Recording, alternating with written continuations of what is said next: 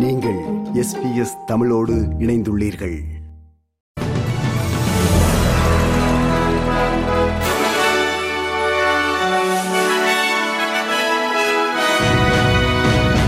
நேர்களுக்கு வணக்கம். இன்று பிப்ரவரி மாதம் ஏழாம் தேதி செவ்வாய்க்கிழமை.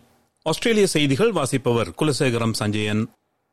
நாட்டின் வட்டி வீதம் மீண்டும் உயர்த்தப்பட்டது என்று ரிசர்வ் பேங்க் அறிவித்தது.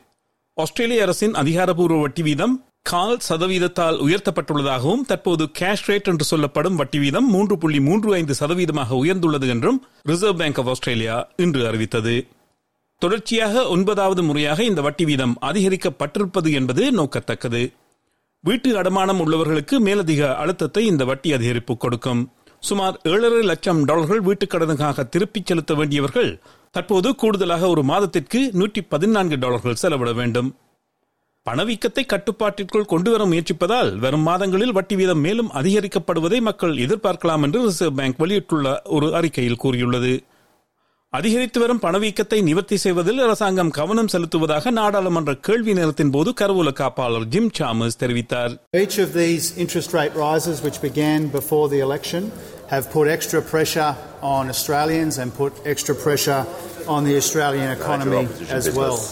And I think we understand in this place, certainly the Australian community understands, that the Reserve Bank makes these decisions independently, and it's not our job in this place to interfere or to second guess their decision making or pressure them in any way. துருக்கி மற்றும் சிரியாவில் ஆயிரக்கணக்கான மக்களை கொன்ற இரண்டு பேரழிவுகரமான நிலநடுக்கங்களை தொடர்ந்து மீட்பு மற்றும் தூய்மைப்படுத்தும் முயற்சிகளுக்கு உதவ ஆஸ்திரேலியா பத்து மில்லியன் டாலர் பெறுமதியான மனிதாபிமான உதவியை வழங்கும்.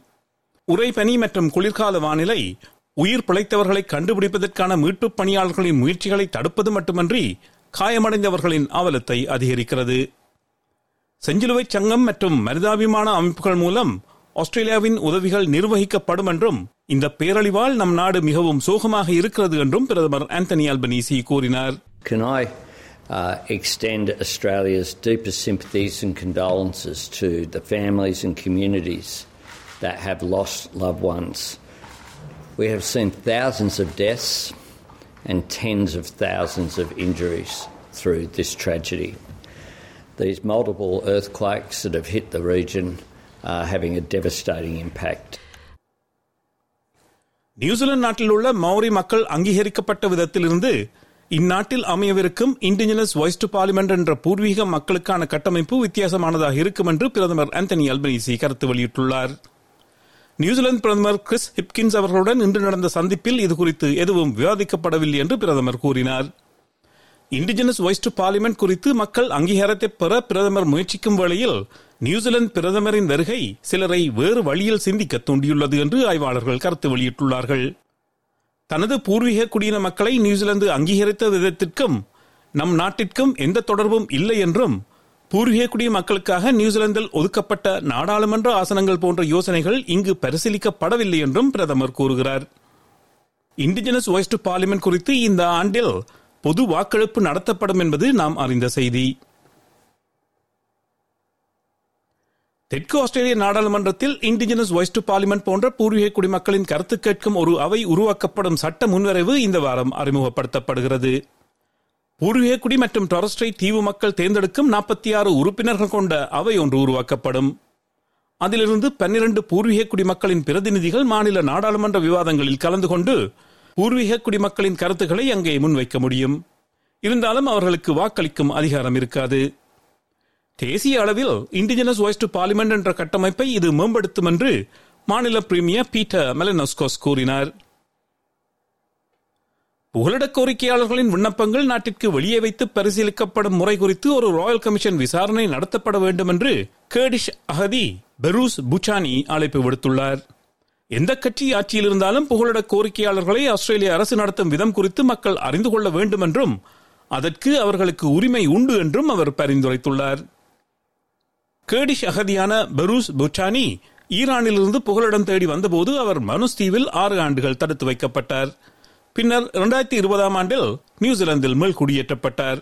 அகதிகளையும் புகலிட கோரிக்கையாளர்களையும் அரசு இப்படி நடத்துவதால் பலர் மன உளைச்சலுக்கு ஆளாகின்றனர் என்றும் பலர் தமது உயிரை மாய்த்துள்ளனர் என்றும் அவர் கூறுகிறார். இவை குறித்து சரியான சுதந்திரமான விசாரணை மேற்கொள்ள வேண்டிய நேரம் இது என்று அவர் மேலும் கூறினார். போதைப்பொருள் கடத்தலில் ஈடுபட்ட முப்பது பேர் மீது குயின்ஸ்லாந்து காவல்துறை குற்றம் சாட்டியுள்ளது. பல மில்லியன் டாலர்கள் பெறுமதியான போதைப்பொருள் கடத்தலில் ஈடுபட்ட சிண்டிகேட் ஒரு கூட்டமைப்பை பதினான்கு மாதங்களாக விசாரித்து வந்த குயின்சல் மாநில காவல்துறை குயின்சல் மாநிலத்தின் தெற்கிழக்கு பகுதியில் இயங்கும் இந்த குழு ஒரு வருடத்தில் ஐம்பது மில்லியன் டாலர்கள் மதிப்புள்ள போதைப் பொருட்களை விற்றதாக கூறுகிறது. ஐஸ் என்று பொதுவாக அறியப்படும் மெத்தாம்பெட்டமீன் என்ற போதைப் பொருளை விநியோகம் செய்யும் முப்பத்தைந்து வயதுடைய ஒருவருடன் தொடர்புடைய இருபத்தைந்து போதைப் பொருள் கூறியர்களை தாங்கள் அடையாளம் கண்டுள்ளதாகவும் நூற்றி எண்பது குற்றங்களுடன் இருபத்தி ஒன்பது பேர் குற்றஞ்சாட்டப்பட்டுள்ளதாகவும் அதில் பன்னிரண்டு பேர் கடத்தலில் ஈடுபட்டதாக குற்றஞ்சாட்டப்பட்டுள்ளதாகவும் குயின்சன் மாநில காவல்துறை கூறுகிறது. இந்த விசாரணையின் போது குயின்சன் மாநில காவல்துறையினர் பதினெட்டு கிலோகிராம் மெத்தம்பெட்டமீன் இரண்டு துப்பாக்கிகள் கொக்கைன் கெட்டமீன் மற்றும் அரை மில்லியன் டாலருக்கும் அதிகமான பணத்தை கைப்பற்றியுள்ளார்கள். பல பெரிய மருத்துவ காப்பீட்டு நிறுவனங்கள் வாழ்க்கை செலவினங்களை காரணம் காட்டி ஏப்ரல் முதலாம் தேதி எதிர்பார்க்கப்படும் பிரீமியம் உயர்வை ஒத்திவைத்துள்ளன. என்ஐபி மற்றும் மெடிபேங்க் என்ற ஹெல்த் இன்சூரன்ஸ் நிறுவனங்களுடன் பூபாவும் இணைந்து தனது மூன்று புள்ளி மூன்று ஒன்பது சதவீத பிரீமியம் உயர்வை இந்த ஆண்டு ஜூலை முதல் நாள் வரை தள்ளி போடுவதாக அறிவித்தது. இதனால் அதன் வாடிக்கையாளர்கள் மொத்தமாக எழுபத்தைந்து மில்லியன் டாலர்கள் வரை சேமிக்க முடியும். என்ஐபியின் பிரீமியம் அதிகரிப்பு செப்டம்பர் மாதம் வரை ஒத்திவைக்கப்படும். அதே நேரத்தில் மிடி பேங்க் மற்றும் ஏஎச்எம் ஆகியவை ஜூன் முதல் தேதி வரை தங்கள் இரண்டு புள்ளி ஒன்பது ஆறு சதவீத உயர்வை இடைநிறுத்துகின்றன. இனி இன்றைய நாணய மாற்று நிலவரம். ஒரு ஆஸ்திரேலிய டாலர் அறுபத்தி ஒன்பது அமெரிக்க சதங்கள் இருநூற்றி நாற்பத்தி ஒன்பது ரூபாய் இருபத்தி ரெண்டு சதங்கள் ஐம்பத்தேழு இந்திய ரூபாய் முப்பத்தாறு காசுகள் தொன்னூற்றி இரண்டு சிங்கப்பூர் சதங்கள் இரண்டு புள்ளி ஒன்பது எட்டு மலேசிய ரிங்கிட்.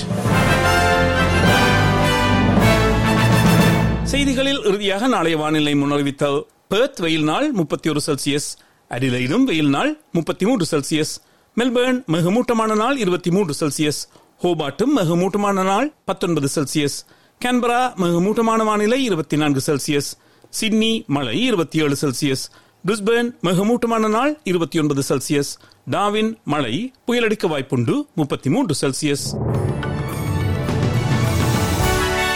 இத்துடன் எஸ்பிஎஸ் தமிழ் ஒலிபரப்பு வழங்கும் செய்திகள் நிறைவு பெறுகிறது.